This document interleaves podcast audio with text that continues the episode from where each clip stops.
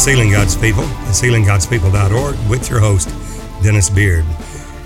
And the 19th of January, 2019, we had a visitation from the Lord.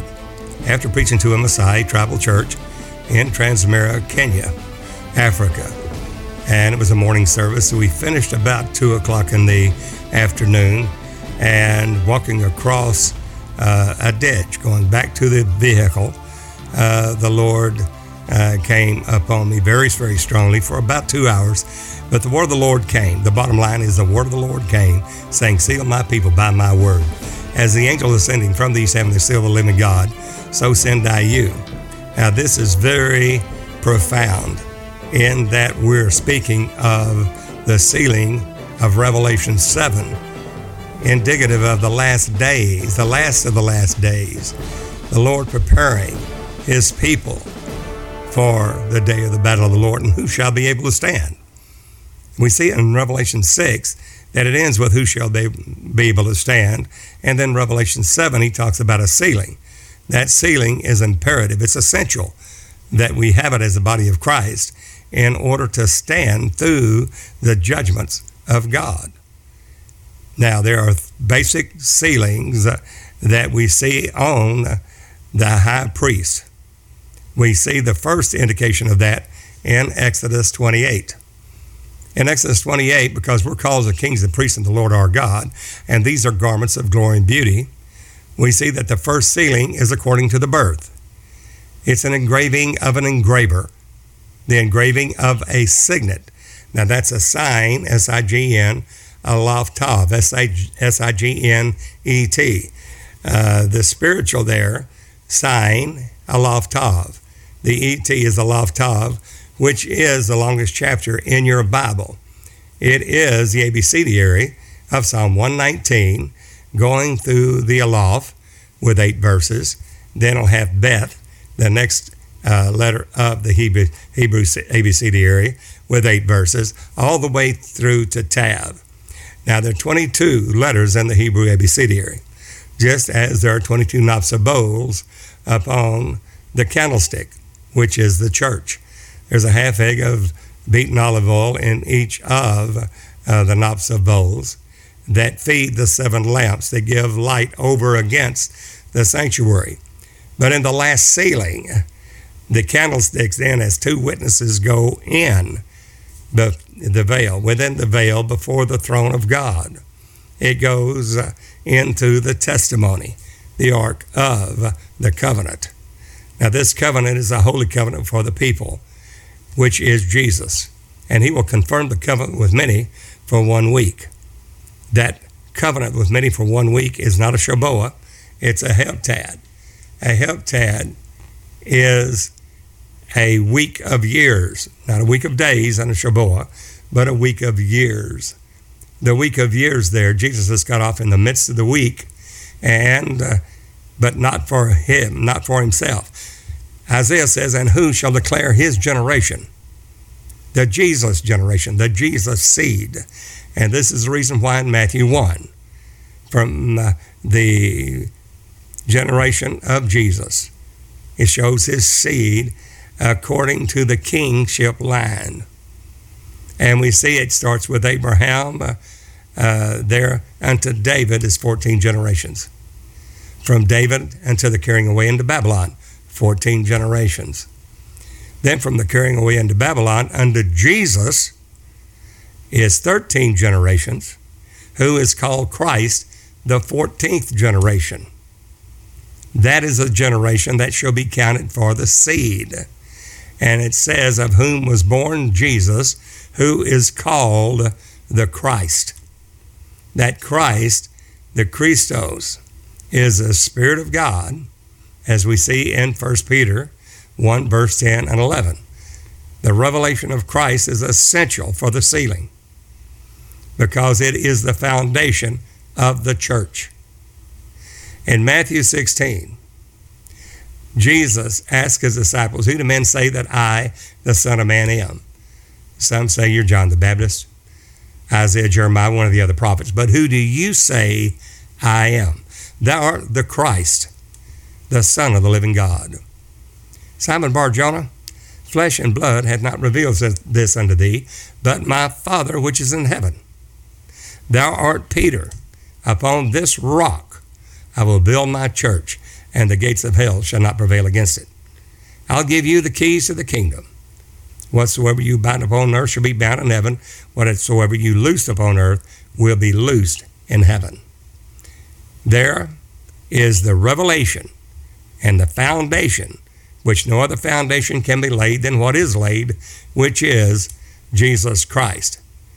But as we've been taught Christ, we have to be taught Christ, and that is the revelation of the Father and of God and of Christ. If you'll take a look at Colossians 2, verse 1 through 9, it talks about the full acknowledgement of the mystery and understanding of the mystery of God and of the Father and of Christ, in whom are hid all treasures of wisdom and knowledge.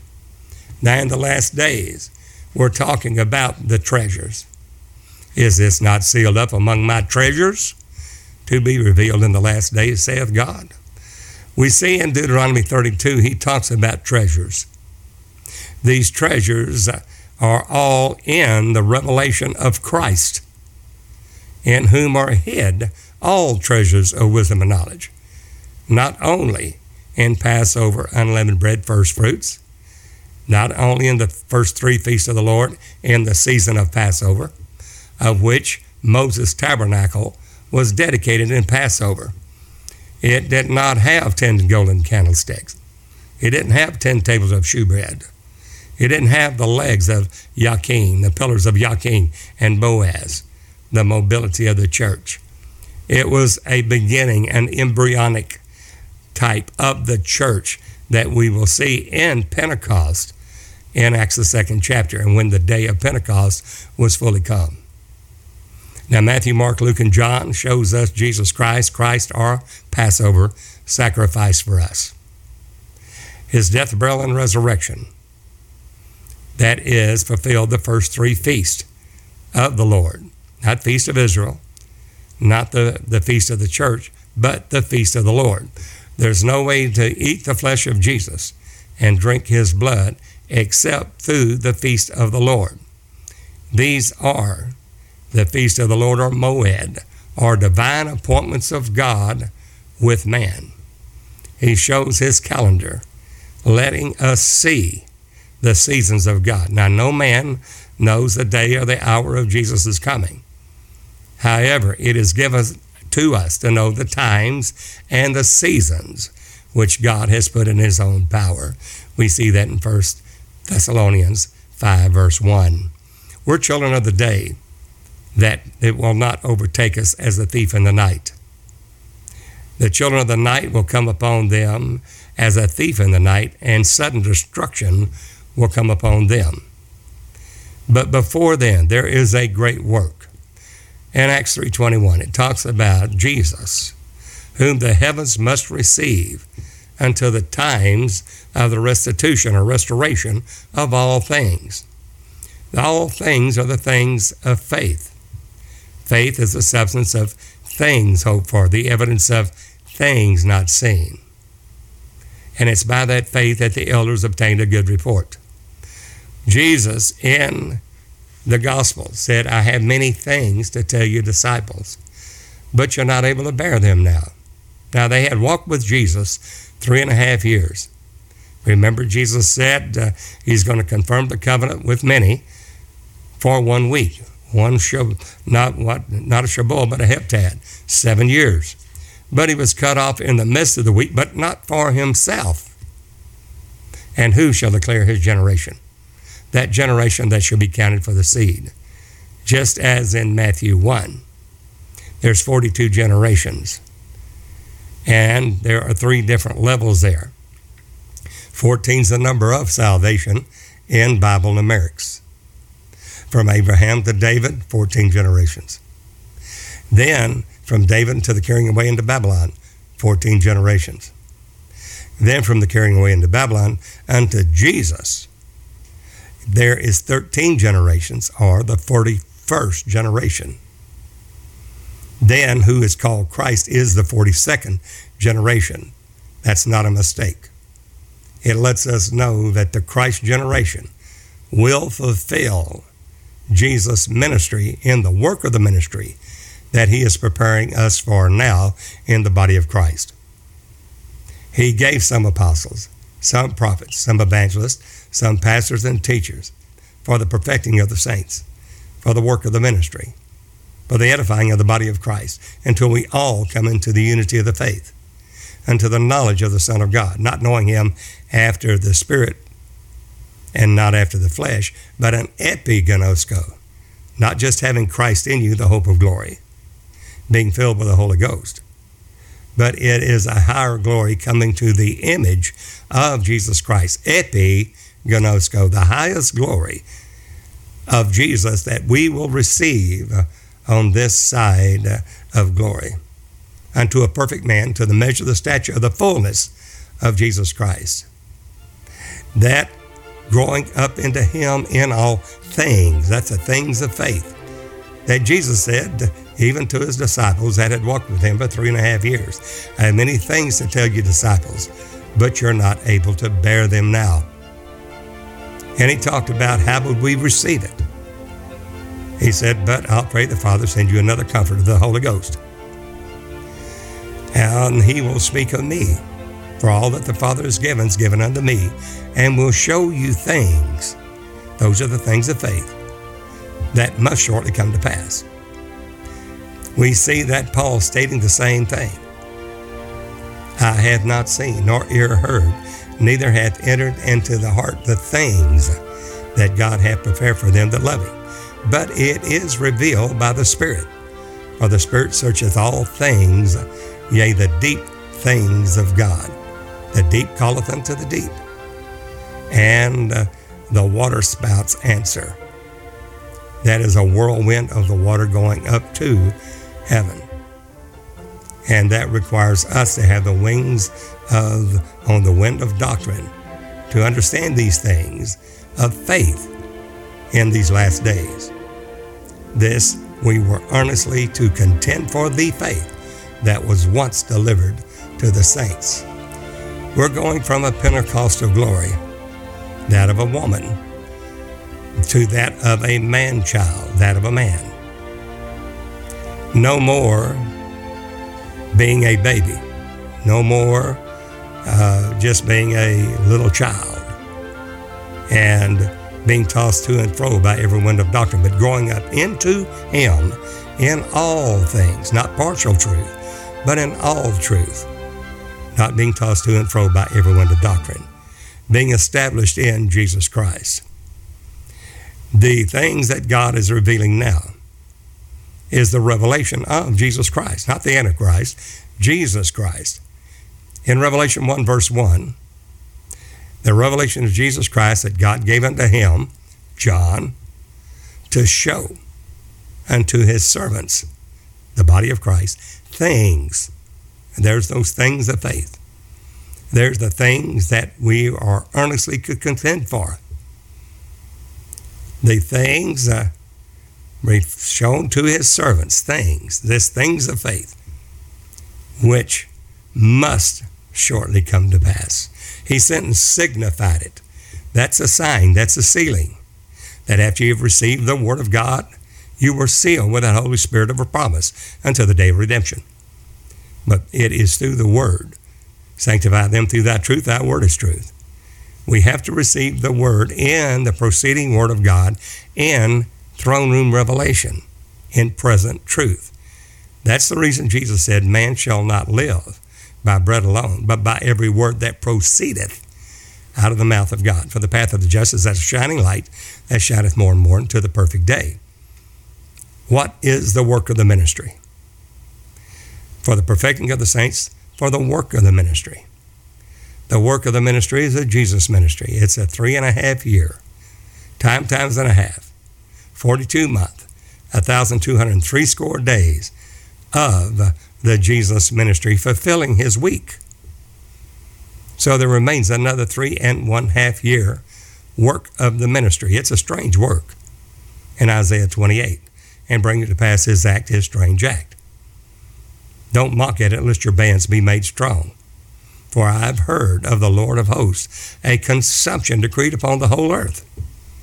But the consumption decree does not destroy all mankind. The consumption decree will overflow in righteousness, that all will know him, from the least to the greatest. For the knowledge of the glory of the Lord shall cover the earth as the waters cover the seas. This work, the work of the ministry, is what God is preparing the body of Christ for now. It will be in the unity of the faith. Somebody said, well, that would be impossible with all the denominations on the face of the earth. It's impossible with man. But with God, all things are possible. To him that believeth, all things are possible. And he will do this work. He will draw his people out of the various denominations, be it fundamental, be it Pentecostal, be it holiness, be it whatever. God will bring his people out into one, into the deep things of God. Notice that the man that is considered a wise man, Jesus said, I'll consider him to be a wise man who dig deep, not just on the surface, but dig deep and founded a rock. And then he built his house upon that rock. Then, when the rain came, the winds blew, and the flood uh, beat against that house, it stood because it was founded upon a rock. In that rock are all treasures of wisdom and knowledge. It's hid. This is the hidden manna that God is revealing to his body now for those that have an ear to hear. We've been taught through the external church in the world that all you do is believe on Jesus and you're saved. You don't have to do any obedience. You don't have works that accompany salvation. You just believe on Jesus and, and believe in the pan out doctrine, and it'll all pan out. But that's not what Jesus said. He said, The time is coming, and now is, when those that hear the voice of the Son of God shall live. The voice of the Son of God is the Word of God in present truth. We must know for the revelation of Jesus that God gave unto John on the Isle of Patmos, somewhere in the neighborhood of 92 AD, some say 95 AD, but certainly well after Titus, son of Vespasian, had destroyed and sacked Jerusalem in 70 AD. That spoke of another time in Hebrews 4, Paul said, Take heed lest a promise, a singular promise, slip any of you, that you should seem to come short of entering into his rest. For Jesus had given them rest, he would not have spoken of another day. For there remaineth a rest to the people of God. He that's entered into his rest has ceased from his own labors. This is a time that it will be 100% in the deep things of God in the final sealing of the servants of God in their forehead, having the mind of Christ, not being tossed to and fro by every wind of doctrine. Now, if you've been following these podcasts, you know that there are three levels of glory, three different levels of sealings, simply by believing the word and obeying it even those that uh, receive the Word of God must obey that truth. In Romans 6, it says, Whosoever, whosoever you yield your members as servants to obey, him are the servants to whom you obey. Well, somebody said, I've got the Holy Ghost. Yes, but it requires obedience. And those that obey, the, the Holy Ghost is given to them that obey him obedience is required. That is something that the church world has dropped in sanctification. Sanctify, sanctify them through that truth. That word is truth. They would, there's nothing you do, just sit on a church pew, uh, give tithes of all you possess, fast twice a week, and you're okay. But that's just not the case.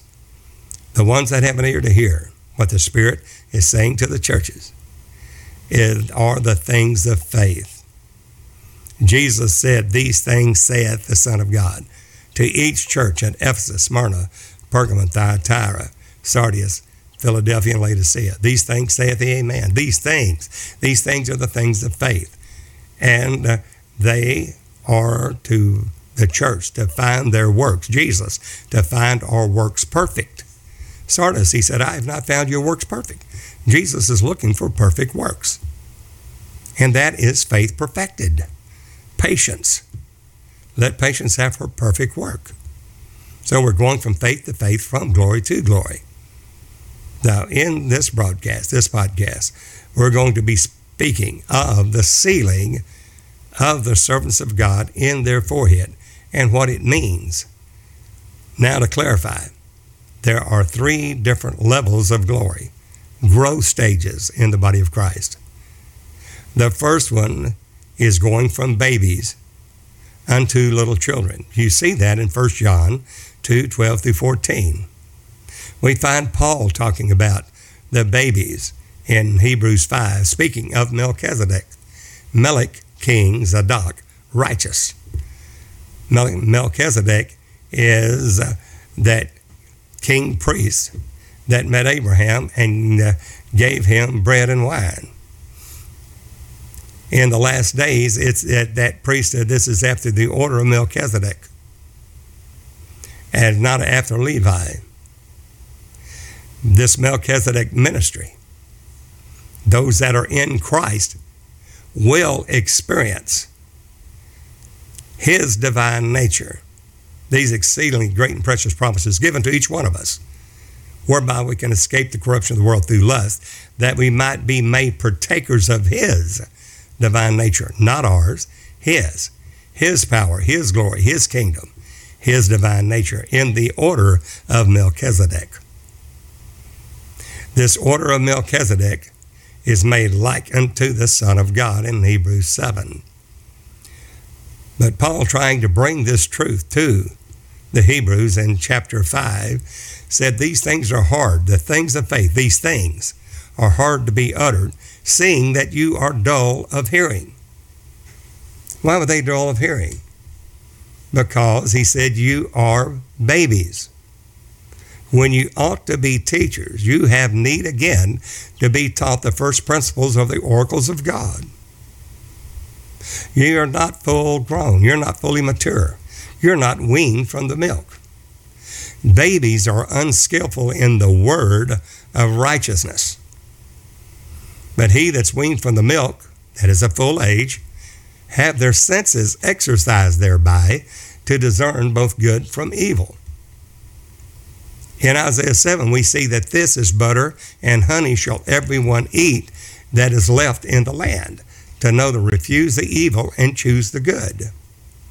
Butter, butter is the fatness of the word, and honey is the revelation, the brightness, the eyes being opened of the word. And we're going to see four living creatures in Revelation 4 and Revelation 5. That are the living creatures of Zoe, which are four beasts lion, calf, man, and eagle. We've been taught that these are angels guarding the tree of life. No, they're not angels. They have an appearance of a man. We see that in, Ezekiel 1. They come out of the fire enfolding itself. These are the ones that came out of uh, this great tribulation, this persecution, tribulations, for his name's sake. They've endured these persecution tribulations that they might be accounted worthy of the kingdom of God. Their faith groweth exceedingly, and the charity of every one of them abounding one toward another. In 2 Thessalonians 1. The sealing of there is that of little children to begin with, their newborn babes, their little children. In 1 John 2 12 through 14, John said, I write unto you little children. Now he's going to write to all the body of Christ. He said, I'll write unto you little children, because your sins are forgiven for his name's sake, and you've known the Father. There's two criteria there for that sealing of little children. It's according to the birth. You'll see this in the garments of glory and beauty in Exodus 28. The garments of glory and beauty upon the shoulders of the high priest will be two onyx stones. On each of the two onyx stones on the high priest's shoulder will be the names of the tribes of Israel according to the birth. Notice it will be an engraving of an engraver. That's a sealing to engrave. It's an engraving of a signet. This is where the angel signified it to John. In Exodus 28, he said he signified it. It was an engraving of a signet, a sign, a lav. And that was according to birth. And it states that on the onyx stones, which means to blanch or make white, it started with the tribes according to the birth. Reuben was first.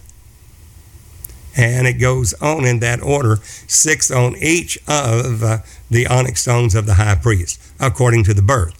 And this is an engraving of an engraver, and the engraving of a signet, a sign. That was the first sealing. That is essential for the high priest. Then we go to the next step, the stage of glory. The next stage of glory, the next state of glory is that of uh, young men. We find in 1 John 2 12 through 14, I write in you, little children, because your sins are forgiven for his name's sake. That's according to the birth. And you've known the Father. You know that Jesus is the Father. Now, we're going to focus on that in this podcast because if we don't get this sealing right, if we don't get this foundation right, then all the other things that we build upon this foundation will not matter. It will all come to naught. It'll be vanity and vexation of spirit. We must watch how we build upon this foundation, but we must have the right foundation. That is imperative. That's essential for salvation. We can't just haphazardly go along and say, I believe in Jesus. Well, who is this Jesus? Well, I don't know, but it doesn't make any difference. You know, how I believe or what faith that I uh, or denomination that I go to doesn't really matter. Oh, yes, it does. The Word of God is going to stand in judgment in that day, and the books will be open, and uh, that other book, the book of life, and that Word of God, the Biblion, and we'll be judged out of the things written in that book at the white throne judgment of Jesus, of where we will all appear it is imperative that we have the right foundation. And then Paul, speaking to the church at Colossia in the second chapter, said, Let no man deceive you by any means through the rudiments of this world, through this vain philosophy, through this tradition of the elders that's made the Word of God an uneffect. It's the rudiments of man. It seems right to a man but the end thereof are the ways of death, and not after Christ, as you have received Christ. We're going to focus on that sealing of birth, according to the birth. You little children, and you've known the Father. If you'll take a look with me, this is going to be sealings there, little children to young men to fathers we're focusing on to make sure we've got the right foundation. We certainly don't want to know all the things for young men in the Word of God and miss the foundation and fall into an antichrist and a deceiver. There will be weeping and gnashing of teeth. But we have to watch how we build their own quickly as we take a look at the Word of God, it says, I write to you, little children, because your sins are forgiven for his name's sake, and you've known the Father. You know that Jesus is the Father of glory, not Father Jr., not God Jr., not Jehovah Jr. He is Jehovah. We believe in the name of the Son of God. Jehovah is salvation. He is the Lord. Jesus said, You've seen me, you've seen the Father. And I and my Father one, John 10 30. Jesus said in John 8 24, except you believe that I am He, the Father of glory, you shall die in your sins. This they understood not. He spake of them of the Father. They still don't understand today. That revelation is essential. Christ, to understand Christ and to be taught Christ, then it's a mystery. It's a mystery of God and of the Father and of Christ. Somebody said, Do I really have to know this mystery? Yes, we do. Because it said, Let no man deceive you by any means in Colossians 2, verse 1 through 9.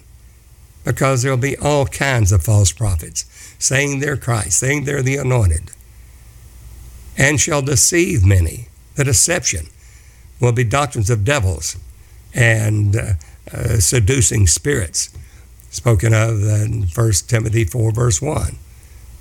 Paul told Timothy that the Spirit speaketh expressly that in the latter days some shall depart from the faith. Not all, but some will depart from the faith, giving heed to seducing spirits and doctrines of devils, having their conscience seared with a hot iron, forbidding to marry, abstain from meats which God has sanctified by the word of God in prayer. He warns of this time. There's spots in your feast of charity. Feast of charity is not the feast of Passover, unleavened bread, first fruits of weeks, but going on unto perfection. Charity is the final state of glory. It's when that which is perfect has come, that charity, then all these things which are important will be done away with. Charity will cover a multitude of sins. Charity is not love. Charity is the love of God based in His Word, doing His will. For me to have charity, I must obey this Word of God and be approved of Him, and my works perfect. Just as He told in Revelation 3 Sardis, I have not found your works perfect. I have somewhat against you. Now, we, just as in Ephesus, must repent and do our first work over, lest He removes the candlestick out of its place. That means there'll be no light. So it's very important that we give heed to the Word of God. Now, the oath to the tribes, what shall befall thy people in the latter days? The various sealing and various growth of uh, faith to faith from glory to glory are now taking place. God's calling his people out of denominations into one body. Why? Because uh, man made doctrine and the tradition of the elders have made the Word of God to none effect. It's diluted the Word of God. There's a great glory for each member in the body of Christ to experience in the last day revelation of Jesus, in the work of the ministry that you are called for.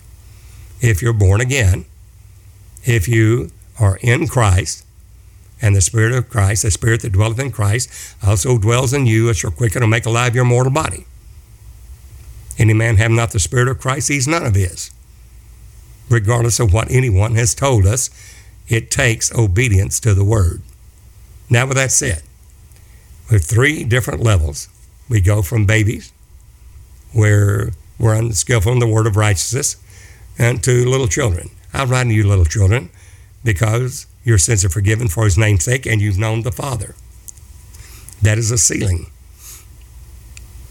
That is a state of glory that you have, you uh, know, having obeyed the word of God. You've repented and been baptized in the name of Jesus Christ for the remission of your sins, born of the water. And you shall receive the gift of the Holy Ghost, born of the Spirit. That promises unto you, your children, and many far off, even to as many as the Lord our God shall call. Well, now you're born again. But you don't sit down. Woe be unto them that are at ease in Zion. We keep going. Where are you going? To the measure of the stature of the fullness of Christ.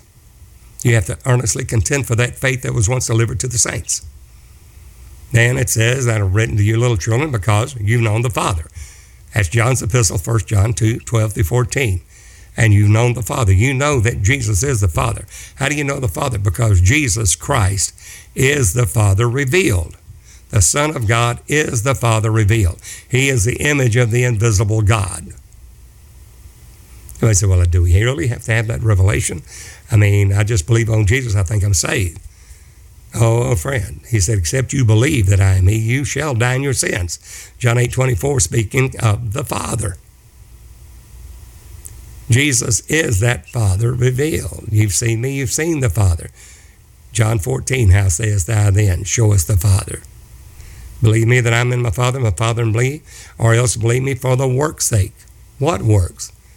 He said, The works that I do, I do nothing of myself, but the Father that dwelleth in me. He's doing the works. He's healing the sick, cleansing the leper, raising the dead, casting out devils, opening blind eyes, loose the dumb tongue, the lame walking, captive going free. The Father's doing that. The words that Jesus said, the words that I speak are not mine, but the Father that dwelleth in me, houses permanently in me. He's the one doing the works. You've seen me, you've seen the Father.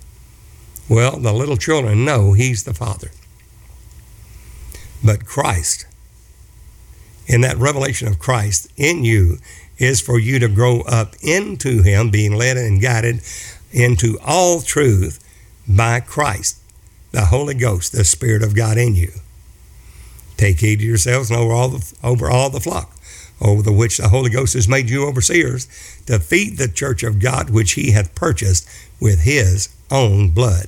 Acts 20 28. We're to grow up into him in all things unto a perfect man. Somebody said, Where do we get that from? For whom he did foreknow, them he did predestinate to be conformed to the image of his son.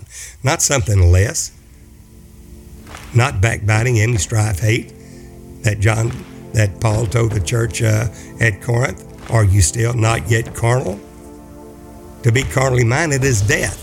Well, they have the Spirit of God, yes, but if you don't obey the Spirit of God and are carnally minded, to be carnally minded is death. A carnal mind is you got the Spirit of God, but you don't obey it. In Romans 6, it said, Whosoever you yield your members as servants to obey, him are the servants to whom you obey whether of sin unto death or of obedience unto righteousness, yielding holiness without which no man shall see the Lord. It requires obedience. So you show me your faith without your works. James said, I'll show you my faith by my works. Can faith alone save you? No. Faith, let works have that perfect work. Jesus said uh, that works keep thy works uh, in Revelation 2. The works there accompany salvation. Their works and let patience have her perfect work. You add to your faith virtue, virtue knowledge, knowledge temperance, temperance patience, patience godliness. And without controversy, great is the mystery of godliness. God was manifest in the flesh. Well, that's a mystery of godliness. And notice that's a little g in 1 Timothy 3.16. What is that? Well, it is godliness, which is the God life. You can't live the God life without Christ in you, the hope of glory. That's the mystery of godliness. Christ in you, the hope of glory. Well, who is this Christ? Now, on the revelation of Christ, the mystery of God and the Father of Christ, in Him, in whom are hid all treasures of wisdom and knowledge. Let no man deceive you, as that you have been taught Christ. For in him dwelleth, houses permanently, all the fullness of the Godhead bodily, one body. Now in the volume of the book is written to me, I come to do thy will, O God, for a body thou hast prepared me. Many people think that's two different people, two different persons. God the Father, God the Son. No never refers to him as God the Son. It's the Son of God. Why? Because the Son of God is the Father revealed. The of God is in a body of flesh and blood. That which is born of thee is of the Holy Ghost, Mary. The Son is the same Spirit as the Father. Therefore, in that fullness of time, God sent forth his Son. How? Not telling the Father, telling the Son, go down and die for the sin of the world Galatians 4, verse 4 tells us how he sent his son. In the fullness of time, God sent forth his son. How? Made of a woman. Made in under the law, not above the law and under the law. He's one of us. For as much then as the children are, children are protected of flesh and blood, he, God himself also likewise, took part of the same. Then in all things ah, he was made like unto his brother. Hebrews 4.15, tenth at all points, like as we are yet without sin. So Christ, first and foremost, is that Spirit. We see that in 1 Peter 1, verse 10 and 11. That the Old Testament prophets search diligently into the grace that should come unto us. Searching what or what manner of time the Spirit, capital S, God is a spirit, the spirit of Christ that was in them. Christ is that spirit. Christ is the Father. Christ is that Holy Ghost. Christ is that Holy Spirit. Christ is God. Christ is the Lord Jehovah El Shaddai, Almighty God. That Spirit of Christ that was in them. When it testified beforehand the sufferings of Christ. So that means Samuel, Isaiah, Jeremiah, Ezekiel, Daniel, 14 minor prophets, all the way to Malachi, spake by the Spirit of Christ that was in them. Christ is that Spirit first and foremost. Now, that is the foundation of the church. Somebody said, Well, I just thought Christ was just a man. He died for us, and then he became the Son of God, uh, declared to be the Son of God through the Spirit by the resurrection of the dead. You have some that don't even believe in the deity of the Son of God. That Jesus just had the Father dwelling in him, Christ, uh, there, that Christ was just a man. No, Christ first and foremost is that Spirit. That's the reason Jesus said, Before Abraham was, I am. And rejoices, Abraham rejoiced to see my day, and he saw it. He is that I am that I am. That is the Spirit, Christ, Almighty God, the Lord Jehovah. But he spoke when they prophesied beforehand of the sufferings of Christ. Not Christ Jr., but Christ, God Himself, is going to make him a body of flesh and blood as we focus on Christ and why it's so important before we go to the other sealings, that if we miss this, it's over. There will be no salvation.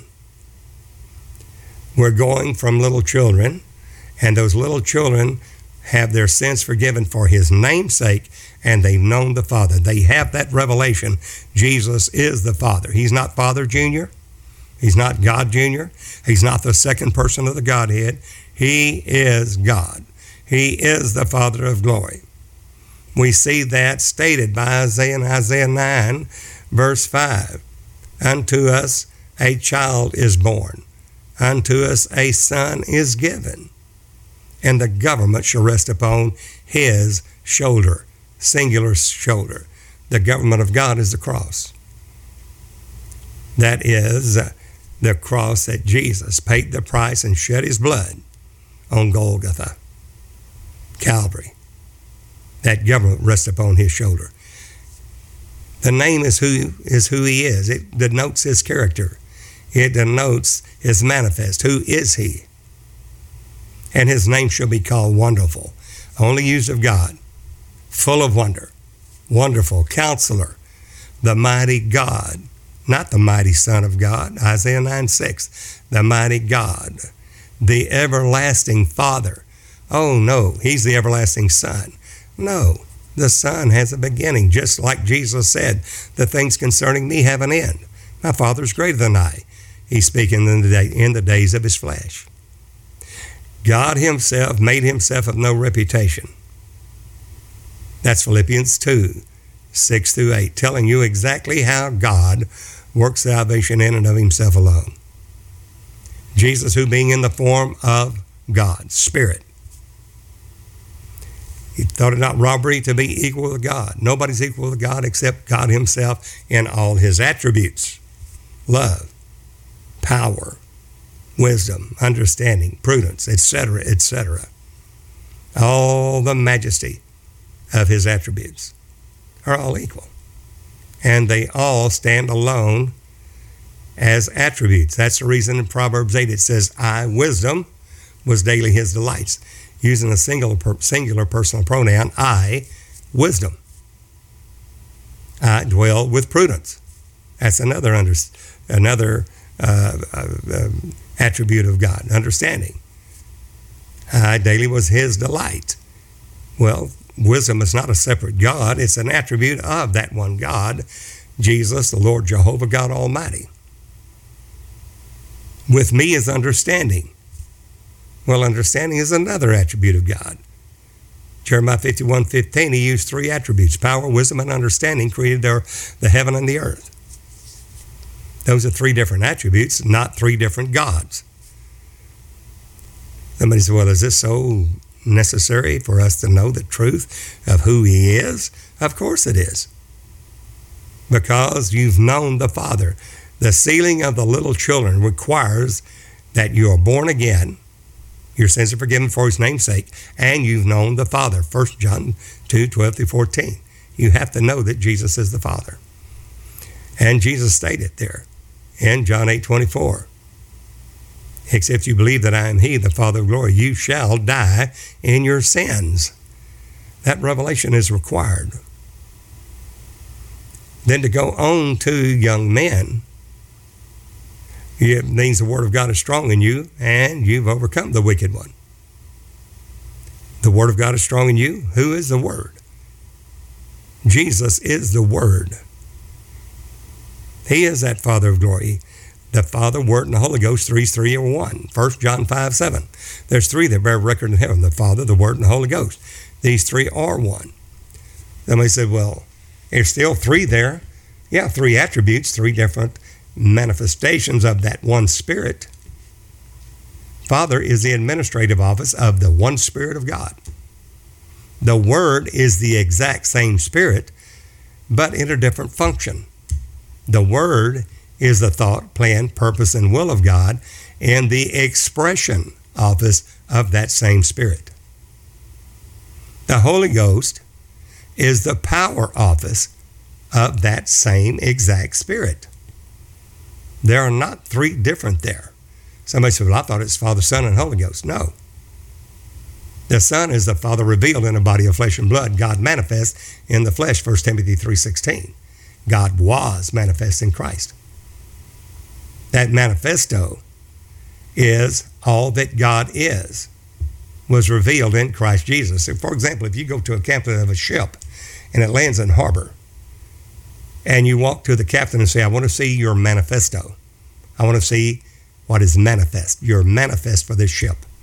It's going to give you all the cargo, everything in the inventory on that ship, the manifest. Well, everything God is. God was manifest, not manifested, manifest. His manifesto was, uh, was manifest. What? In flesh. Grace and truth came by Jesus Christ. He is uh, that Spirit. God was God was manifest in the flesh. 1 Timothy 3.16, justified in the Spirit. Seen of angels, preaching to the Gentiles, believed on in the world, received up into glory. God Himself was. He was. Now, we are in Christ's stead. He said, now God was in Christ reconciling the world unto Himself. Now we pray you in Christ's stead and has given us the word, the ministry of reconciliation. Now we are our ambassadors for Christ. While Jesus was in the world, He's the light of the world. But He said, Now you, speedy and I go away, for I go not away the Comforter, the Holy Ghost will not come. While Jesus was in the world, he said, I'll pray the Father send you another comforter, whom the world cannot receive, because it saith him not, neither knoweth him, but you know him. For he dwelleth with you and shall be in you. I will not leave you comfortless. I will come to you. Well, Jesus spoke that out of your belly shall flow rivers of living waters. This he spake of the Holy Ghost, which was not yet given. Why? Because Jesus was not yet glorified.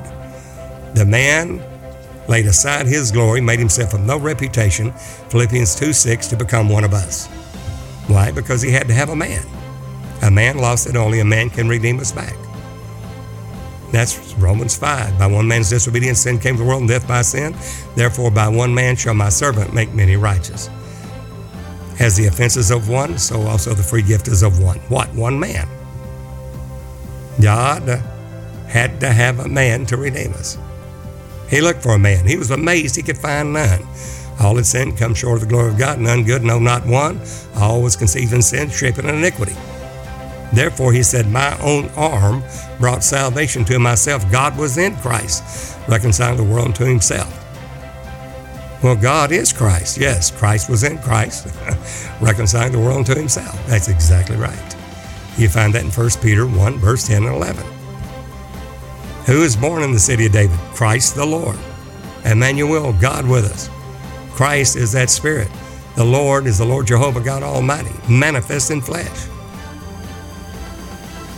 There is Emmanuel, God with us. Now he's one of us, made in under the law. And what the law could not do, in that it was weak in the flesh. God sending his own Son in the likeness of sinful flesh, and for sin condemned sin in the flesh. Romans 8 3. That's God, God Almighty, not God Jr. He is the everlasting Father revealed. He's the image of his singular person, Hebrews 1, verse 1 through 3. Jesus is the name of the Father. Because he said in John uh, 543, Father, I manifested your name. John 17, Father, I've manifested your name. Keep through thine own name those that thou hast given me.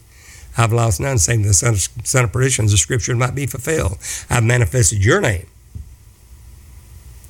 There in John 5.43, he said, I'm coming in my Father's name. He's coming in Jerusalem on the coat the foal of an ass and said, Hosanna, Hosanna, blessed is he that cometh in the name of the Lord. What is the name of the Lord Jehovah God Almighty? Jesus. Somebody said, Well, I don't think that's necessary for salvation. Of course it is. Jesus said so. The revelation of Jesus is that he is God manifest in the flesh.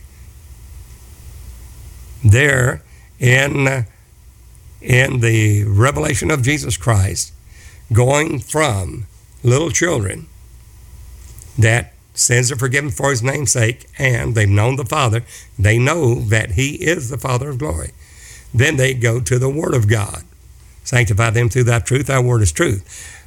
That's that sealing there of young men is another glory going from glory to glory, even as by the Spirit. Well, young men, I write to you, young men, because the Word of God is strong in you. To do the will of God, you have to get into the Word of God. And that's the reason why in Romans 12 1, Paul states, I beseech you, brethren, by the mercies of God, you present your bodies a living sacrifice, holy and acceptable unto God, which is your reasonable service. Be not conformed to this world, but be ye transformed by the renewing of your mind, that you may prove what is that good and acceptable and perfect will of God for you is. For it's God that worketh in you both the will and to do of his good pleasure. You're not your own, you're bought with a price. So the quest for life is to know the will of God and obey it and do it. That's young men. Then there are fathers, and that's the final sealing, having the mind of Christ in their forehead, going up into fathers, into Him, which is the head of us all, which is the head, the body of Christ being not tossed to and fro by every wind of doctrine, but growing up into Him in all things. And that's Him that's from the beginning. I write to you, fathers, because you've known Him that's from the beginning. That's the word, but having the mind of Christ in Revelation 7. Now, as we take a look at Habakkuk, very important that we see in the last days. Why is it so important that we don't miss any of these promises of God whereby we escape the corruption of the world through lust, that we might be made partakers of his divine nature. And Paul exhorted us, admonished us take heed lest a promise slip any of you. You should seem to come short of entering into his rest. Hebrews 4. Take a look at Habakkuk or Habakkuk 3. And it says there that Jesus, as he uh, he said, revive the work in the midst of the years. God came from Teman and the Holy One from Mount Paran. Not the Holy Trinity. You'll never find Holy Trinity in the Word of God. We're going to speak some things here that are totally, totally different from the Word of God that the Protestant church has believed in the entire world for the most part. They have believed not only the Council of Nicaea, that God is three in Trinity, but also the Chalcedonian definition, even the oneness, have believed uh, in the God man. That on his father's side, he is God, therefore, Son of God. On his mother's side, he is human, therefore, thus, Son of Man, thus, the God man. And that is a lie. There's no such thing as a God man. A man is a man, and God is God. That which is flesh is flesh, and that which is spirit is spirit. Now, hang in there with me because we're going to see that it is not a Trinity doctrine, a binitarian doctrine of two-ness, or a oneness doctrine, but a Jesus only doctrine of Christ, which is essential for that first sealing. That is essential before you go to that of young men and fathers. If we miss that, we miss it all. And this will be according to the oath to the tribes, what shall befall God's people in the last days. It's the Holy One. Even the devils believe in one God and tremble. Said Jesus, We know thee who thou art, thou art the Holy One of Israel. The Holy One is not a Holy Trinity. Somebody said, Well, it's inferred. No, it's not. Holy One means one. Somebody said, Well, here, O Israel, the Lord our God is one Lord, and that's the greatest commandment in Mark 12, 29. Yes, it is. First commandment of all. Hebrews 6, 4, the Shema write upon the frontlets of your door, the mezuzah, this commandment of God. Hear, O Israel, the Lord our God is one Lord. They say that one is Echad, which is a compound unity. No, it's not. One means one. Hear, O Israel, the Lord our God is one Lord. I don't care if you go Yaqid, being one, the so unique one, or you go Echad, one. One means one. If you go the Aleph, one means one. There are not two, three in one, they're one. All the different attributes of God are one. The Father, the Word, the Holy Ghost, these three are one. They're just different offices. He's telling you that the Father, Word, Holy Ghost, Son of God, Son of Man, these are but one Spirit. The Father's administrative office of that one Spirit. Everything that comes through what the Father what does the Holy Ghost hear? What the Father says. But it's the same exact Spirit. Does God think with Himself? Of course He does. So Jesus said, What the Holy Ghost hear, He will declare in you and speak of me and show you things which will come to pass. Well, the Holy Ghost is the power office of God. I have that Holy Ghost, but that doesn't mean that I automatically know all things. I have to get into the Word. That's a different office. I have the Holy Ghost. If you, as a believer, have Christ in you, you have that Holy Ghost or that Holy Spirit of promise to lead you and guide you, but you've got to get into the Word. The Word, there is the thought, plan, purpose, and will of God. That's a different office, not a different spirit. It's the thought, plan, purpose, and will of God, which you get into the Word and sanctify them through thy truth. Thy Word is truth. You have to get into the Word of God. I beseech you, brethren, by the mercies of God, you present your body a living sacrifice, holy and acceptable unto God, and be not conformed to this world, be transformed by the renewing of your mind. You have to get into the Word. That's not a separate spirit. The Holy Ghost, that's a promise of the Father. Father's that Spirit. Well, Son, which you've heard of me, Jesus said. The Lord Jesus is that Spirit. Galatians 4 6, God has sent forth the Spirit, singular Spirit, of his Son into our hearts, whereby we cry, Abba, Father. Why? It's one and the self same Spirit. The Son of God is the redemption office of that one Spirit. There's one body, one Spirit. There's not two spirits or Spirit Junior. There's one Spirit, but one Spirit. The Son of Man, that's the kingdom office of that one Spirit. Jesus the head, we the body of the Christ. Every office of God is that one Spirit. There is only one Spirit of God. But the world, there through the tradition of men and the Council of Nicaea, the Chalcedonian definition, has gone to a Trinity or binitarian or a oneness doctrine thing. He's a God man. When Jesus walked on the water, he was God. Whenever he was weary with his journey, he's a man. No. He was a man just like us whenever he made himself of no reputation. Philippians 2 6. He became one of us. God sent forth his son, made of a woman, made in under the law, to redeem us that were under the law. He had to have a man. God looked for a man, couldn't find one. Therefore, his own arm brought salvation to himself. God made him a body of flesh and blood. How did he do that? He didn't cease and desist from being God. Jesus, who being in the form of God, made himself God Himself is spirit of no reputation. He laid aside His glory. A self imposed limitation upon His spirit that He will not work as a spirit, but took upon Him the form. He took upon His spirit the form of a servant. Somebody said, Well, that's certainly two there. No, it's not. He made himself of no reputation, that spirit, and took upon that spirit the form of a servant. Philippians 2 6. Who is that servant? Well, Isaiah 43:10 tells you, Thus saith the Lord, at capital L, capital O, capital R, capital D, the Lord Jehovah God Almighty, thus saith the Lord, and my servant, whom I have chosen. Somebody say, Well, that's certainly two. No, it's one. That you may know and believe me and understand. Don't believe denominations, don't believe bishops or apostles or whatever. Believe God. That you may know and believe me and understand. Thus saith the Lord, the Lord Jehovah God Almighty, that Spirit, only one Spirit of God, and my servant whom I have chosen. That servant is what? Made in the likeness of men. Philippians 2 6 took upon him the form of a servant, made in the likeness of men, being found in fashion as a man. God found in fashion as a man.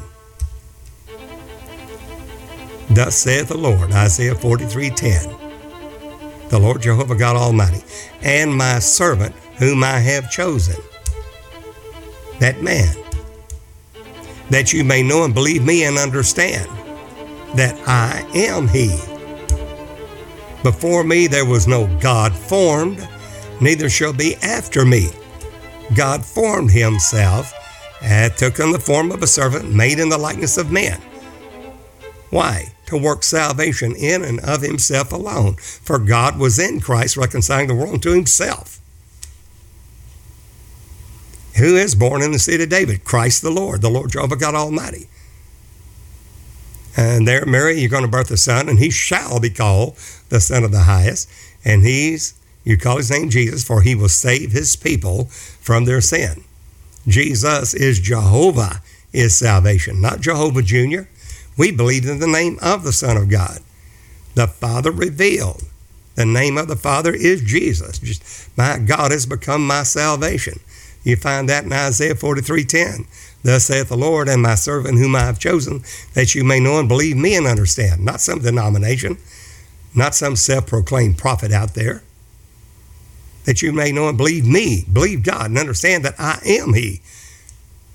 Before me there was no God formed, neither shall be after me. God formed Himself, a body, flesh, and blood, and progressively glorified it back to Himself, working salvation in and of Himself alone. That's the mystery of godliness. God was in Christ, reconciling the world unto himself. Christ is God. How do you know? Because it said so. 1 Peter 1, verse 10 11, that the Old Testament prophets searched diligently into the grace that should come unto us, searching what or what manner of time the Spirit of Christ. Christ is that Spirit. Now, for that sealing, when God takes a look that we should be grown up into Him in all things, going on up to perfection. Hebrews 6. Leaving therefore the first principles of the oracles of Christ, let us go on to perfection, not laying again the foundation of repentance from dead works and faith toward God, the doctrine of baptisms, and of laying on of the hands, and of the resurrection and eternal judgment. And this will we do if God permit. Let us go on into perfection. He gave the fivefold apostle, prophets, evangelists, pastors, and teachers for the perfecting of the saints. Before he whom he did foreknow, them he did predestinate to be conformed to the image of his son. And those that he predestinated, them he called. Them that he called, he justified. Them that he justified, he also glorified to be conformed to the image of Jesus Christ. That's our call. That's a high calling of God in Christ Jesus.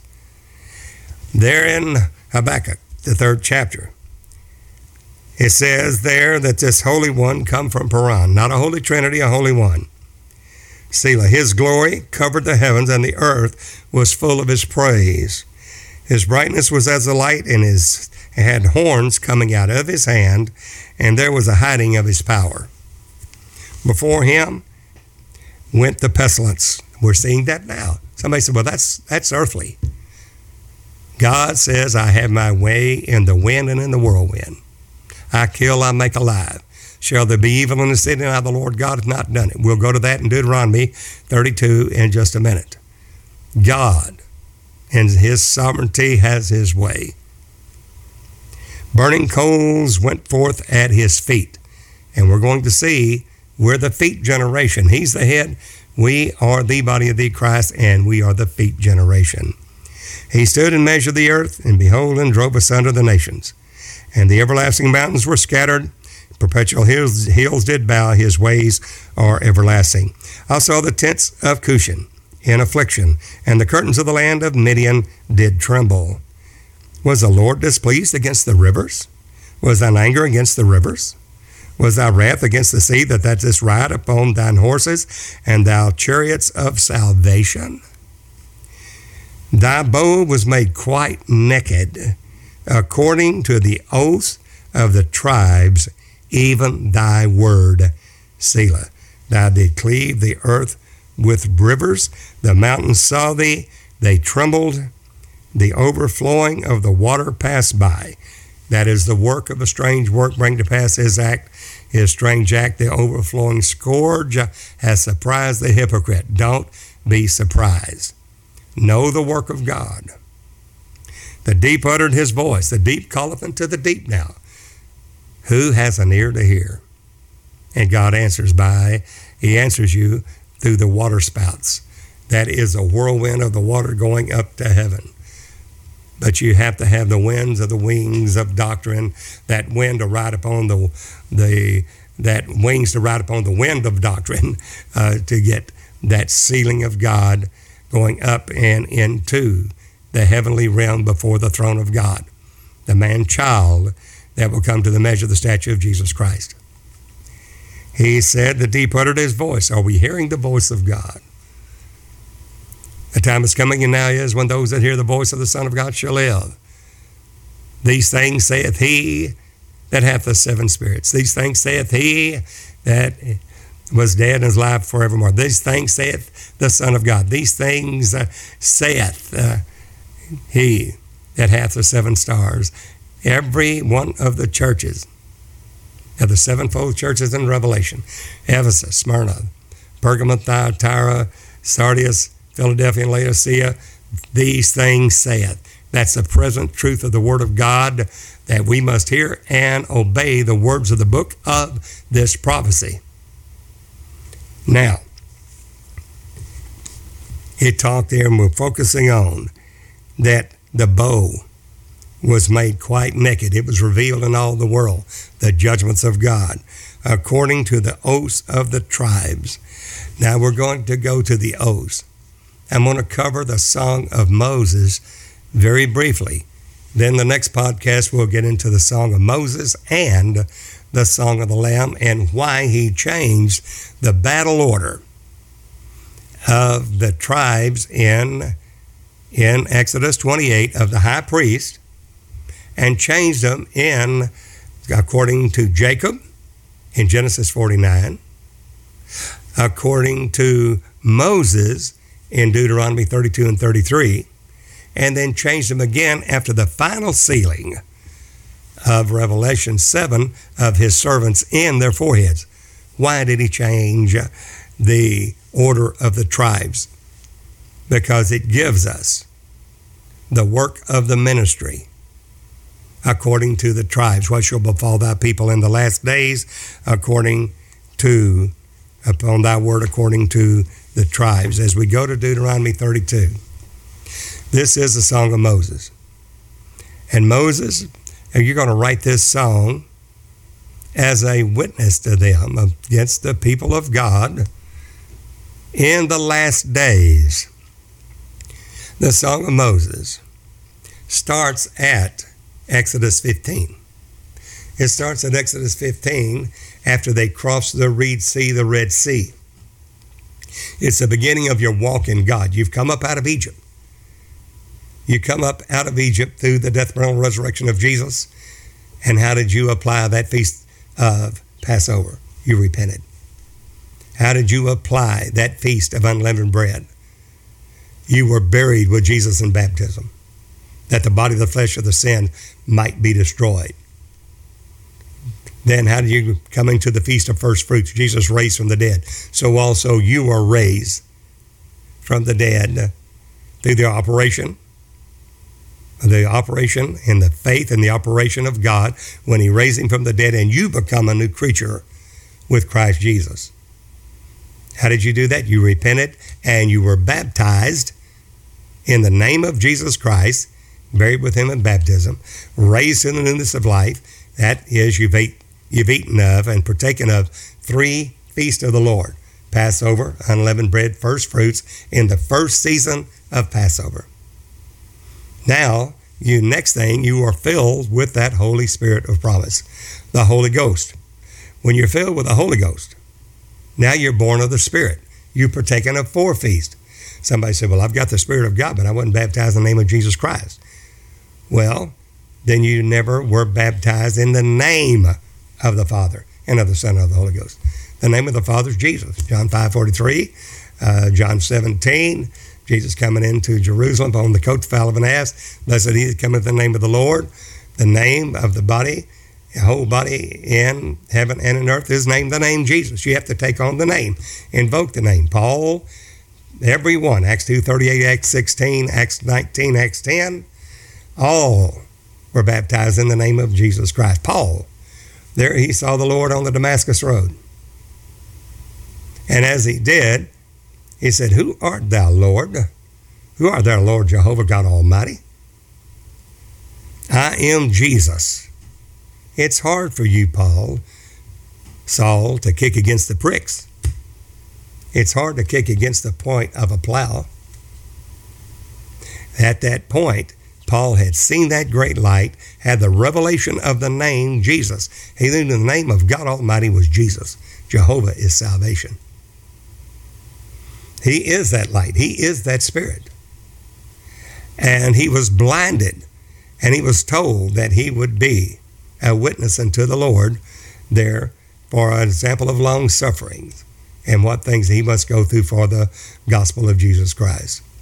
Here's a man that has seen God, knows the revelation of Jesus, that he is the Father of glory, he is the Lord Jehovah. He knows his call, and he's blinded and he's healed from his blindness by Ananias.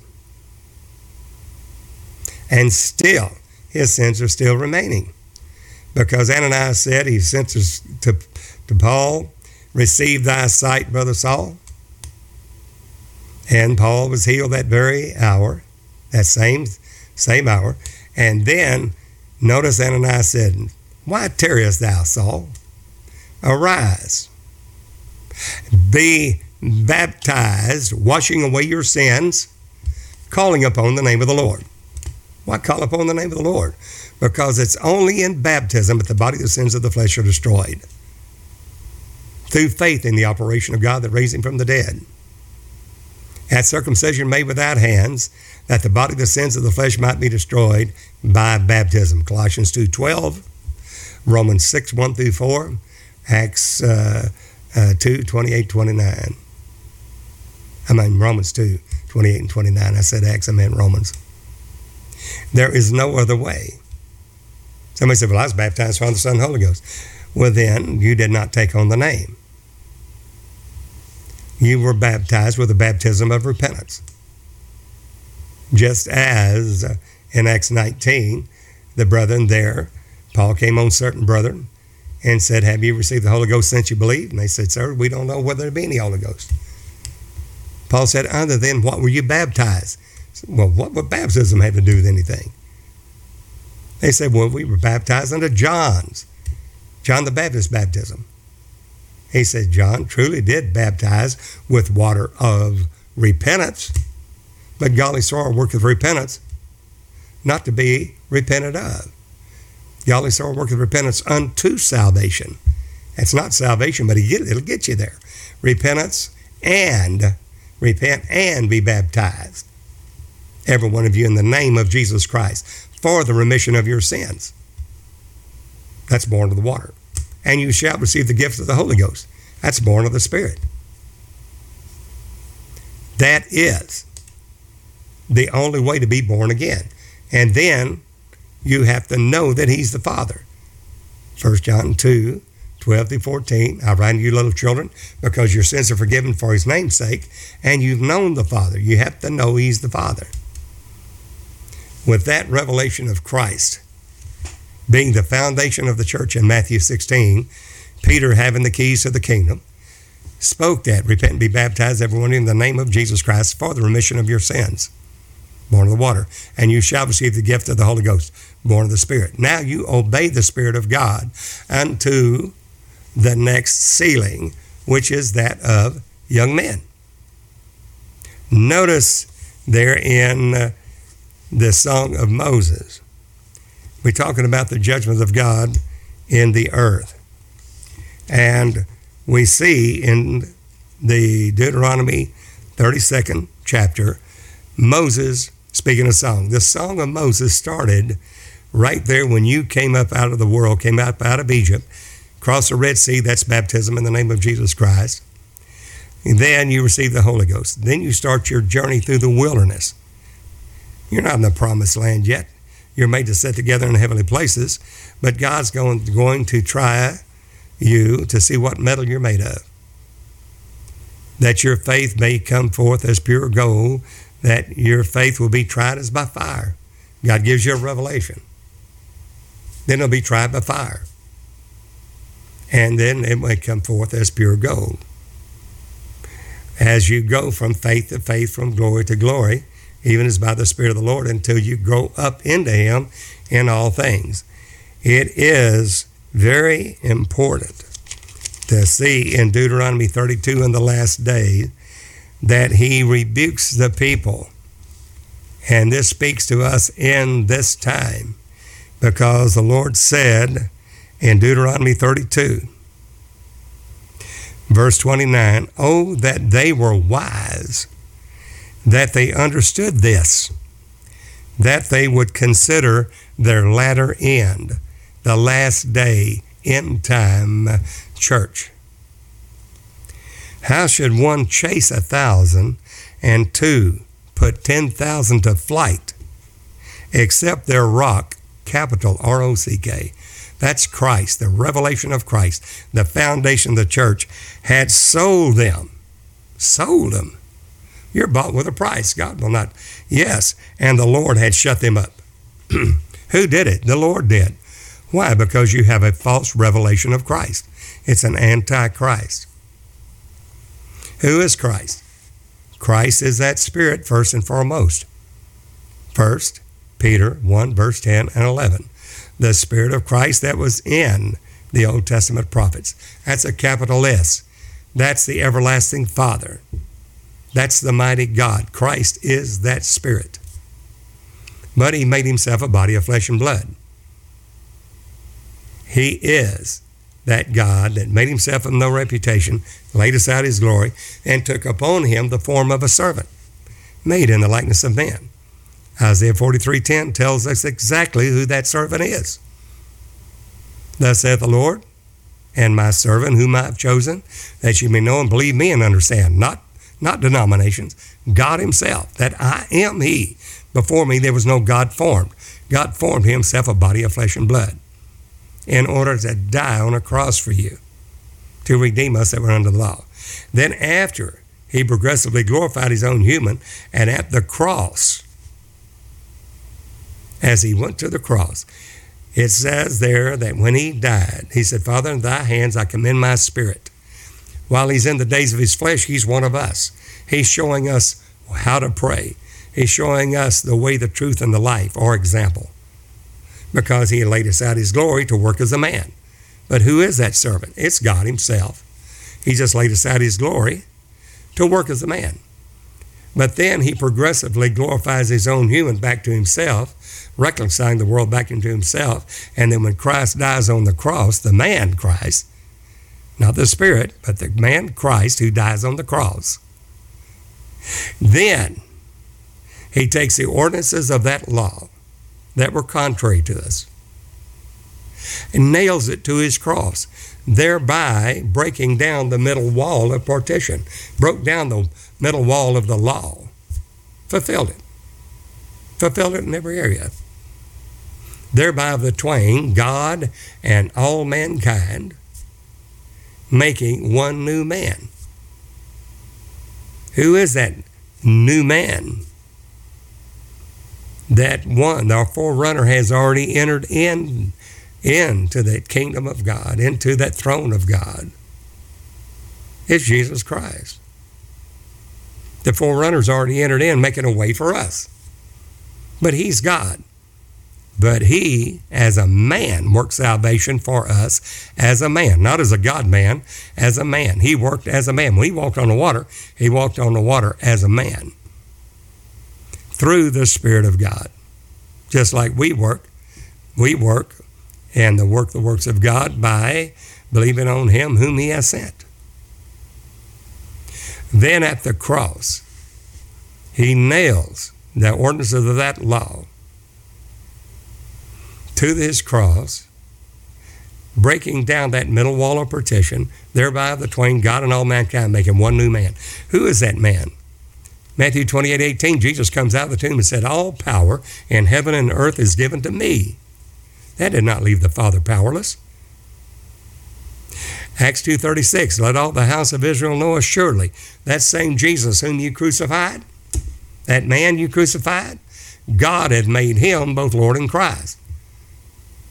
Well, how about John 2 when Jesus said, Destroy this temple in three days, I will raise it up. You're going to raise up your own body, Jesus? They said 46 years was this temple in building, and you're going to raise the temple up in three days? This understood not that Jesus spake of the temple of his body. And in three days, Jesus said, In three days, destroy this temple, destroy my body. In three days, I will raise it up. Jesus rose his own body of flesh and blood back up to himself. Why? Because he is God that was reconciling the world unto himself through glorifying his own human back to himself. God was in Christ, reconciling the world back into himself. There, Jesus, that same Jesus whom you crucified, God hath made him, that man, both Lord, Jehovah God Almighty, and Christ, the Holy Ghost. Jesus said, I will not leave you comfortless. I will come to you. That's right. The man glorified with the Father's own self and received that now which you do see and hear the Holy Ghost. The promise of the Father, the Spirit of God, which Jesus said, You've heard of me, the Spirit of the Son. One and the self same Spirit, not Spirit Junior, not second person of the Godhead, God Himself. God has made that same Jesus whom you crucified, Acts 2.36, both Lord and Christ. Now Christ is in you. If you're a born again believer and have been born of the water and Spirit and received the Holy Ghost, Christ is in you, the hope of glory. That's Jesus in you. 1 Timothy, 1 Timothy 6, 15 and 16. Jesus Christ, the blessed and only potentate Potentate is capitalized. That's the omnipotent, almighty God. Who is he? Jesus Christ. Who only hath immortality. That's a Jesus only doctrine. Not a God man. He was a man in the days of his flesh. But the Spirit had made itself of no reputation to work on our behalf as a man. God was literally glorifying his own human back to himself for us to be our propitiation for our sins, to die in our stead. And that's the reason why, in the days of his flesh, he had to pray to the Father. He laid aside his glory. The law was still there. He's showing us how to be the way, truth, and life back to God in the days of his flesh because he had emptied out of glory, made himself of no reputation, only used one time in the Word of God, Philippians 2 6, to show us the way God, his own arm, working salvation for us. By doing that, Jesus said, You've seen me, you've seen the Father. The words that I speak are not mine. The Father that dwelleth in me houses permanently in me. He's the one doing the works. But as a man, he has to fulfill that law. The high priest doesn't take his office until age 30. Therefore, Jesus will not begin his ministry until age 30. That's Numbers 4. Because as a man, he's fulfilling his own law. Then, as he fulfills the law, he, as a free will sacrifice, will have the option to lay it down for us if he desires. It's a free will sacrifice. He said, No man taketh my life from me. I freely lay it down. I have power to lay it down, and I have power to receive it again. I can raise up my own body. This I have received from my Father. The words I speak are not mine, but the Father that dwelleth or houses permanently in me, permanently in me, he's the one doing the works. Believe me that I'm in my Father, and Father in me, or else believe me for the work's sake. Jesus said, If I with the finger of God, not the finger of the Son of God, the finger of God cast out, that's the finger of God. If I with the finger of God cast out devils, know ye the kingdom of God's come nigh to you. They took up stones to, to, to stone Jesus because he said, I and my Father are one. We're one in the self same spirit. And they took up took up stones to to stone Jesus. He said, For why do you stone me?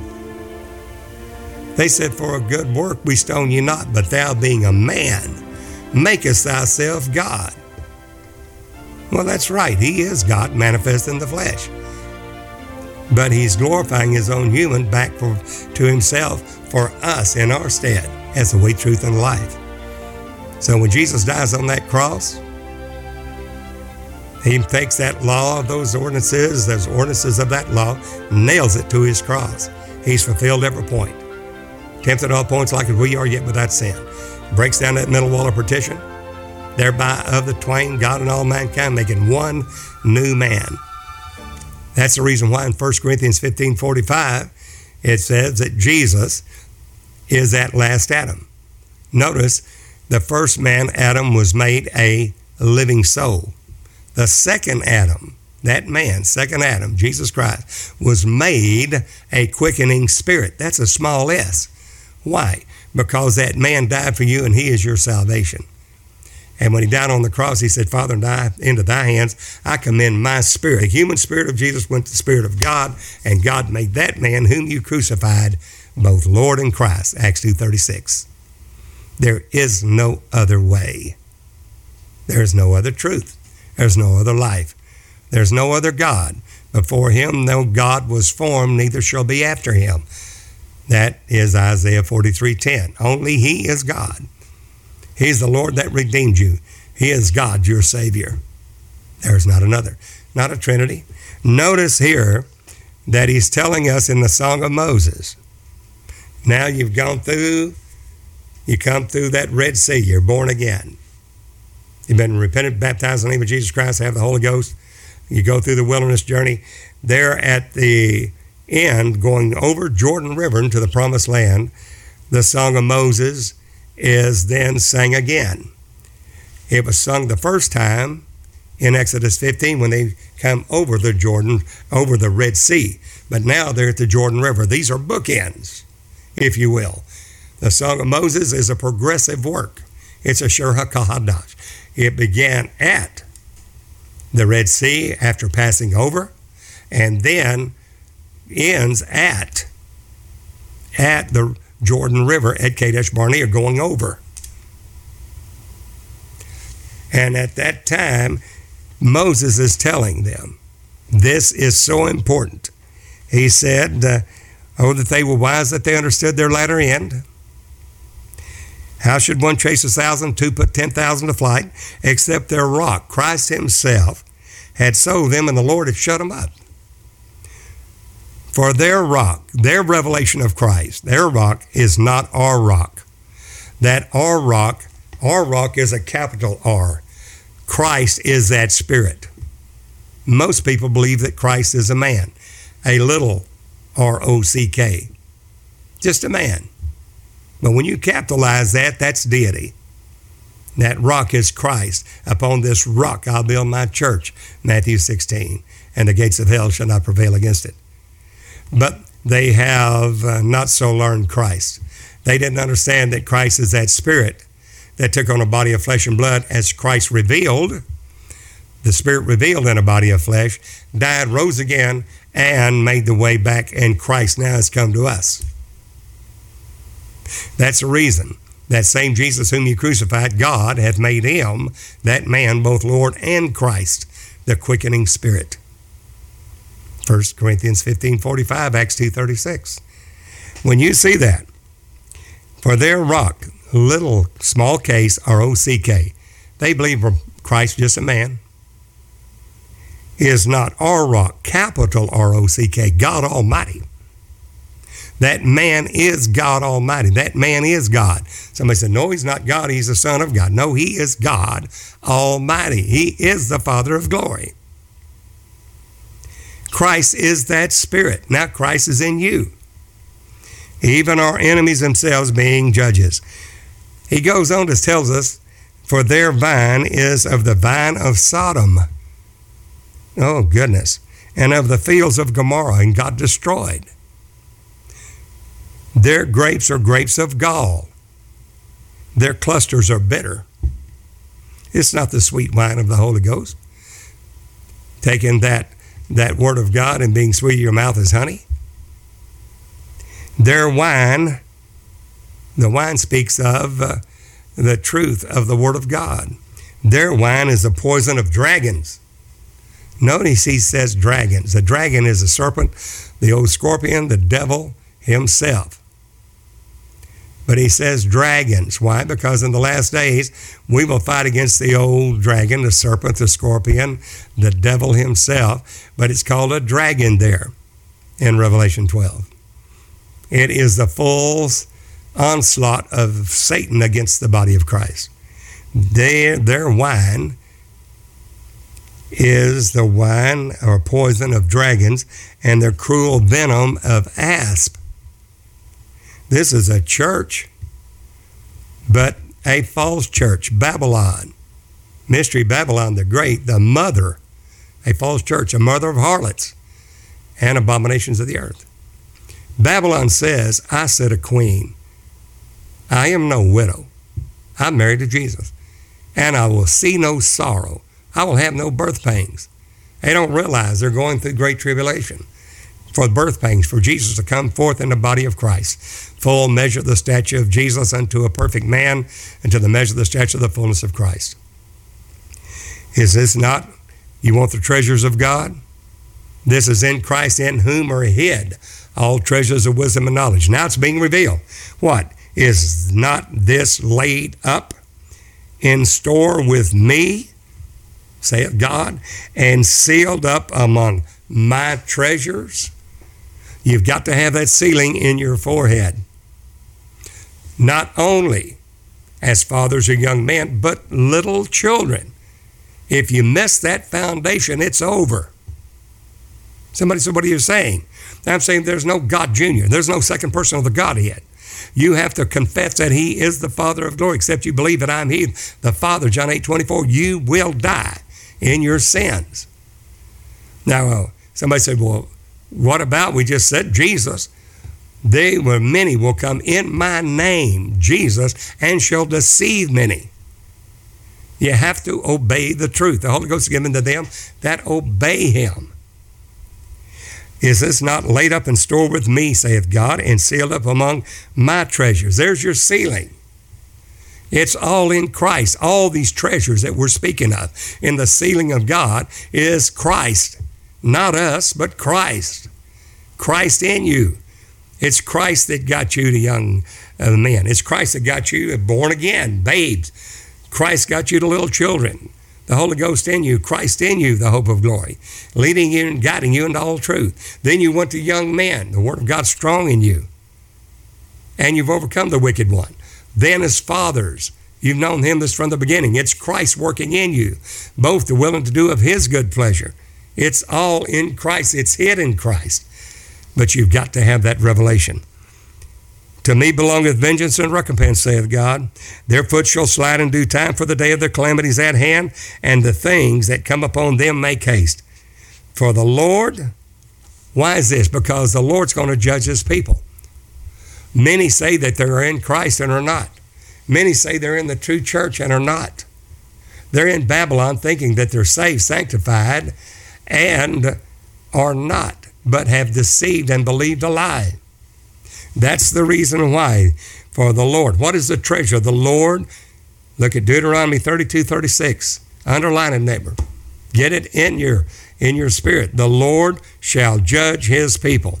Everybody knows that judgment begins at the house of God, and the righteous scarcely be saved.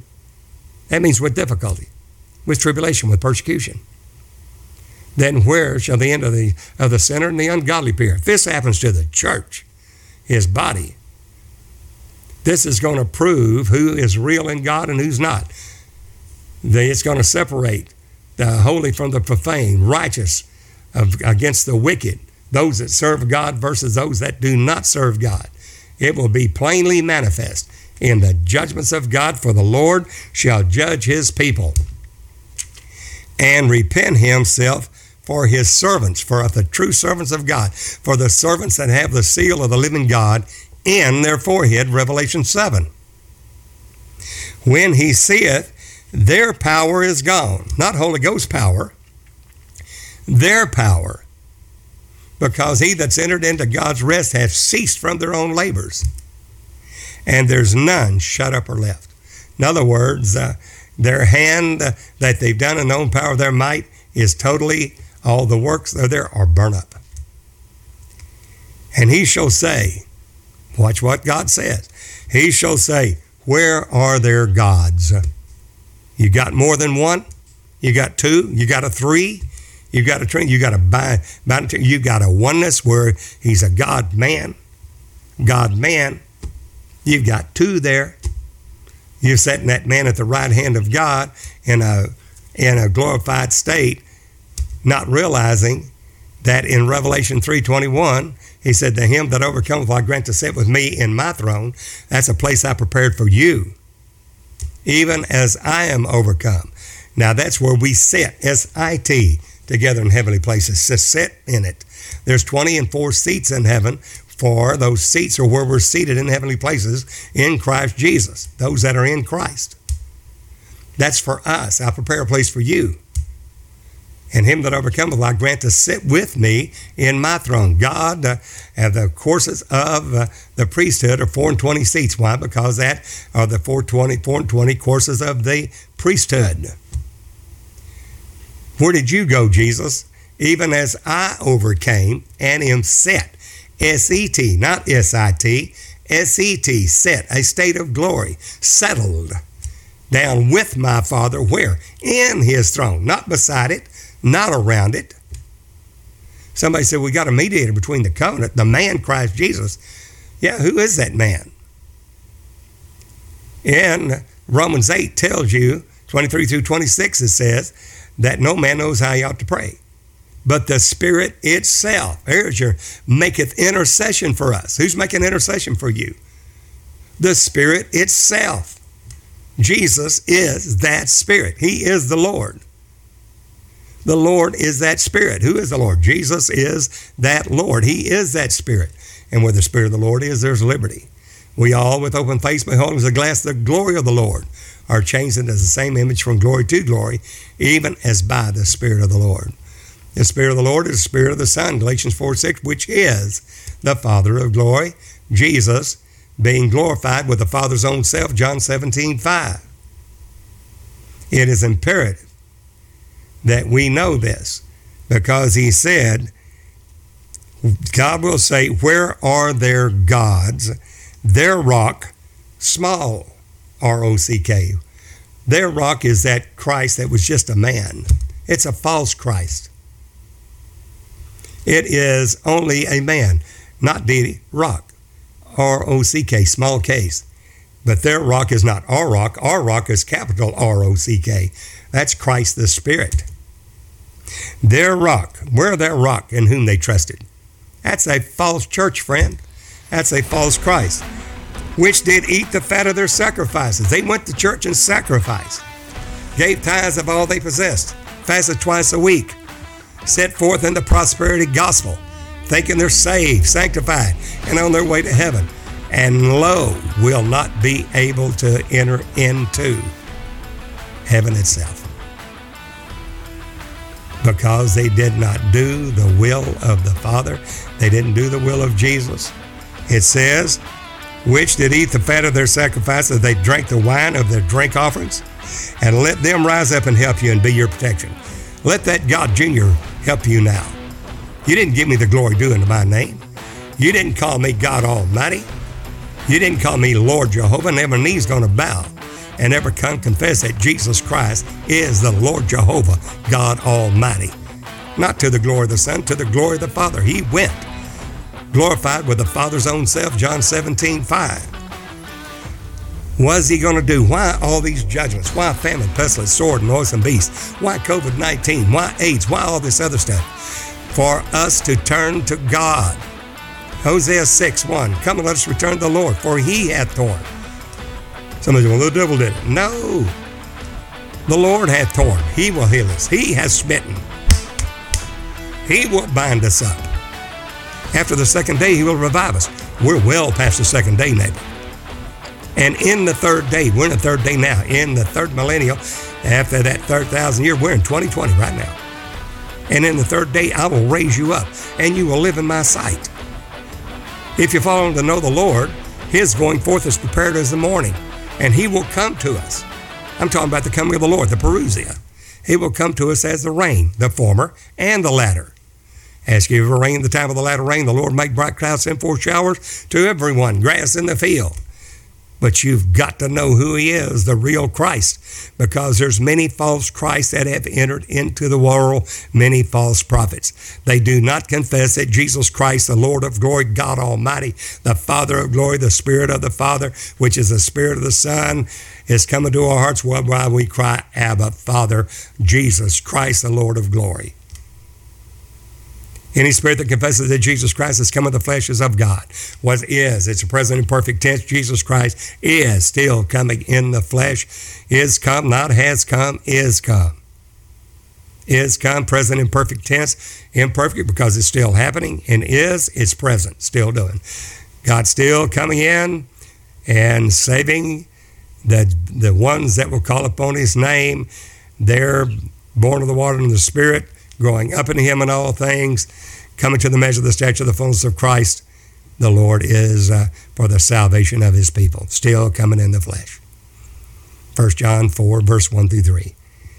He said, Now see, all these judgments, all the famine, pestilence, sword, and noisome beast are for but for one reason.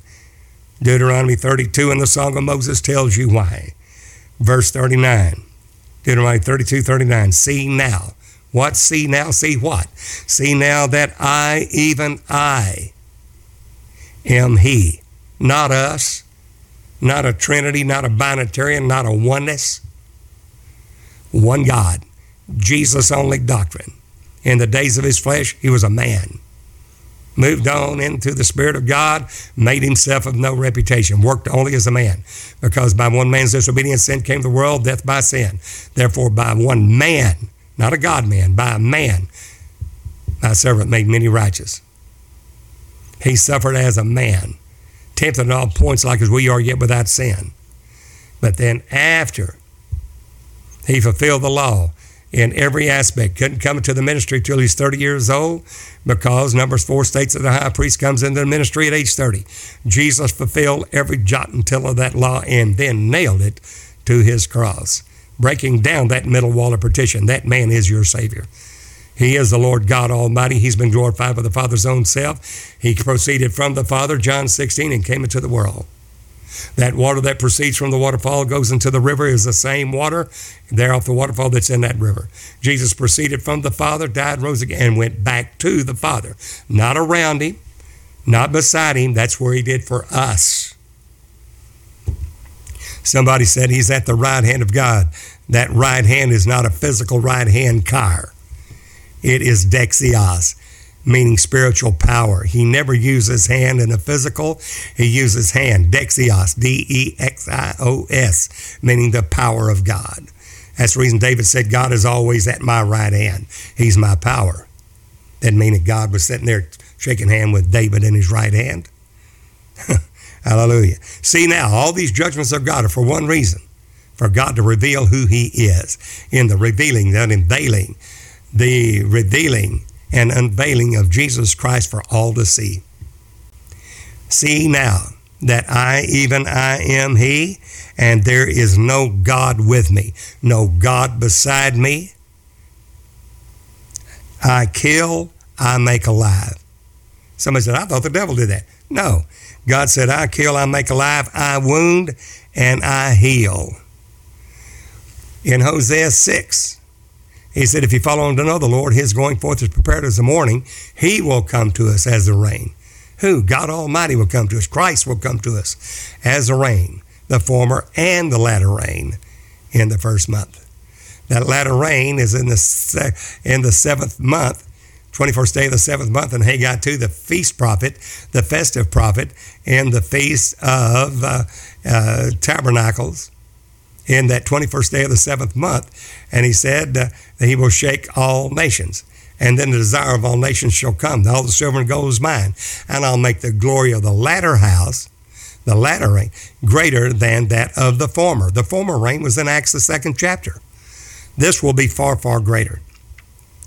God said, I wound, I heal, I kill, I make alive. I heal, neither is there any that can deliver out of my hand if I lift up my hand to heaven and say, I live forever. And there's no us there. There's no God Jr. there. There's no second person of the Godhead there. If I whet my glittering sword and mine hand take hold on judgment, I will render vengeance to mine enemies and reward them that hate me. I will make mine arrows drunk with blood, and my sword shall devour flesh, and that with the blood of the slain, slain and the captives from the beginning of revenges upon the enemy. Rejoice, O ye nations, with his people, for he will avenge the blood of his servants, and will render vengeance to his adversaries, and will be merciful unto his land and to his people. And Moses came and spake all the words of this song in the ears of the people, he and Hoshea, the son of Nun, Joshua. Now, he says, This will be what will befall thy people in the latter days. Notice that God's judgments are only to reveal his glory, that he alone is God and there's not another.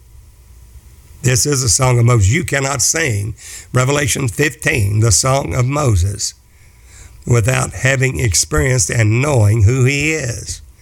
The true Christ, the true rock, the capital R O C K, friend, uh, friend of mine, neighbor. You're in a Trinity church, I beseech you, by the mercies of God, that you seek the Lord your God. It's your soul, it's your everlasting peril that you will be in. There's a heaven to gain and a hell to shun. I, I beg you, take a look at it. Seek the Lord your God. You seek him, you will definitely find him and find that there's been great lies that have been spoken to the body of Christ. And there is a real true body. The true body of Christ believes in only one a Jesus only doctrine, the blessed and only potentate, the omnipotent, omniscient, omnipresent God, Jesus. That man, that man, Christ Jesus, in 1 Corinthians 15 45, that second Adam, only he is that quickening spirit, small s. Why? Because that man is your salvation.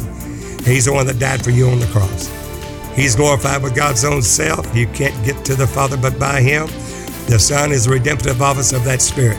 The Father is that administrative office of that same Spirit. The Word is that expression office of that same Spirit. The Holy Ghost is that power office of that same Spirit.